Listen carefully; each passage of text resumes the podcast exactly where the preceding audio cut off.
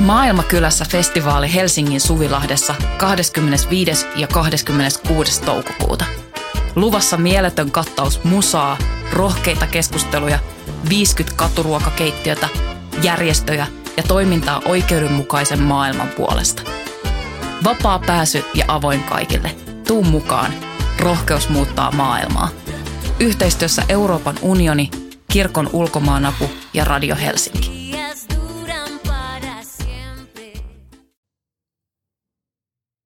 Voima numero 7 kautta 2023. Teksti Emilia Männynväli. Lukija Emilia Miettinen. Turvaton koti. Monelle naiselle vaarallisin paikka on yhä oma koti, kirjoittaa Emilia Männynväli. Naisiin kohdistuva väkivalta ei ole marginaalinen ilmiö. Suomalaisista naisista joka kolmas on joskus kokenut fyysistä tai seksuaalista väkivaltaa parisuhteessaan, joka toinen henkistä. Silti se on keskusteluissa yhä jotain, joka on tapahtunut jollekin muulle, niille päihdeongelmaisille tai muille toisille. Vaikka kokemus on yleinen naisilla yhteiskuntaluokasta ja muista taustatekijöistä riippumatta.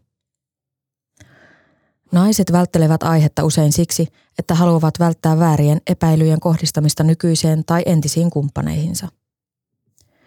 Se on ymmärrettävää, mutta yhteiskunnallisista ongelmista on voitava puhua ilman, että tehdään liian pitkälle meneviä oletuksia niiden merkityksestä puhujan elämässä. Naisiin kohdistuva väkivalta on Suomessa yleisempää kuin lähes koko muussa Euroopassa. Naisiin kohdistuvan väkivallan yleisyys tarkoittaa, että myös valtava määrä lapsia altistuu väkivallalle kotonaan. Tutkimusten mukaan väkivallan todistaminen voi olla yhtä vahingollista ja traumatisoivaa kuin sen kohteeksi joutuminen. Kouluterveyskyselyistä käy ilmi, että neljäs viidesluokkalaisista lapsista oli vuoden sisällä todistanut perheenjäsenten välistä fyysistä väkivaltaa noin joka seitsemäs lapsi. Kolme neljä joka koululuokasta. Millaisin eväin astuu aikuisuuteen tytär, joka on saanut lapsuudessaan todistaa äitinsä huorittelua tai hakkaamista? Millaista kohtelua hän oppii sietämään, mihin hän tulee tyytymään? Miten tällaista nähnyt poika kohtelee tyttöjä ja aikuisena miehenä naisia? Väitän, että kotiväkivallasta ja sen todistamisesta seuraavat traumaperäiset häiriöt seurauksineen ja liitännäisvaikutuksineen ovat valtava kansanterveydellinen kustannus. Monen naisen kohdalla sukupuolittunut väkivalta alkaa jo lapsuudessa. Ja aivan kuten naisiin kohdistuvassa väkivallassa useimmiten, tekijät löytyvät läheltä. Monet vakavat henkisen väkivallan muodot, jotka jo tunnistetaan naiserityisessä työssä, jäävät yhä tunnistamatta tyttöjen kohdalla. Pukeutumisen, käyttäytymisen, sosiaalisen elämän tai vaikkapa painon pikkutarkka kontrollointi ei ole kasvatusta, vaan alistamista – Lähisuhdeväkivallasta tuttua pakottava kontrolli-termiä sietäisi käyttää myös tyttölapsiin kohdistuvasta väkivallasta. Naisviha kietoutuu usein pakkomielteisesti neitsyyteen tai naisen muuhun moraaliseen puhtauteen ja naisen omistamisen ajatuksen kautta miehen kunniaan. Keskeistä on, ettei sama nainen saa nauttia sekä arvostuksesta että seksistä. On oltava pyhimysmäinen, liki sukupuoleton henkiolento ja uhrautuva äiti, neitsyt, madonna ja muumimamma – Huoria nämä naisia vihaavat miehet tarvitsevat toki silti, koska äiti Maronnan kanssa ei oikein irtoa. Liberaalikuplassa elävänä voi välillä olla vaikea muistaa, että myös joissain ihan kotosuomalaisissa piireissä tyttöjä ja naisia painostetaan yhä esimerkiksi pidättäytymään seksistä ennen avioliittoa. Ne, jotka eivät tähän alistu, yritetään saada ruotuun keinolla millä hyvänsä.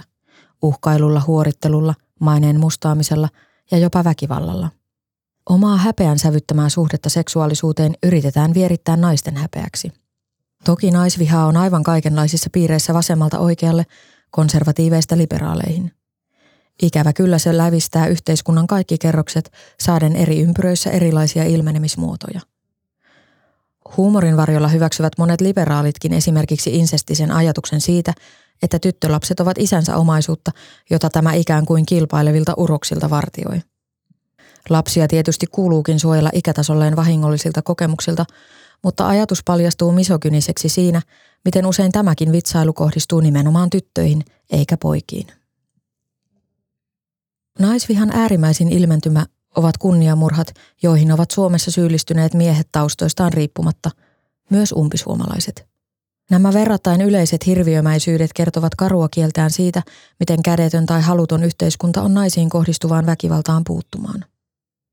Mitään ei voida tehdä ennen kuin jotain on tapahtunut, eikä aina sittenkään, on monen väkivallan ja vainon uhrin omakohtaisesti tuntema viranomaistotuus. Vakavasti olisi lopulta otettava yhteiskunnan kaikilla tasoilla myös vähemmistöjen sisäinen väkivalta, joka julmimmillaan tarkoittaa kunniamurhien lisäksi silpomisia ja pakkoavioliittoja. Sitä ovat vaatineet viime aikoina muun muassa ihmisoikeusaktivistit Rosin Pirsoi ja Ujuni Ahmed.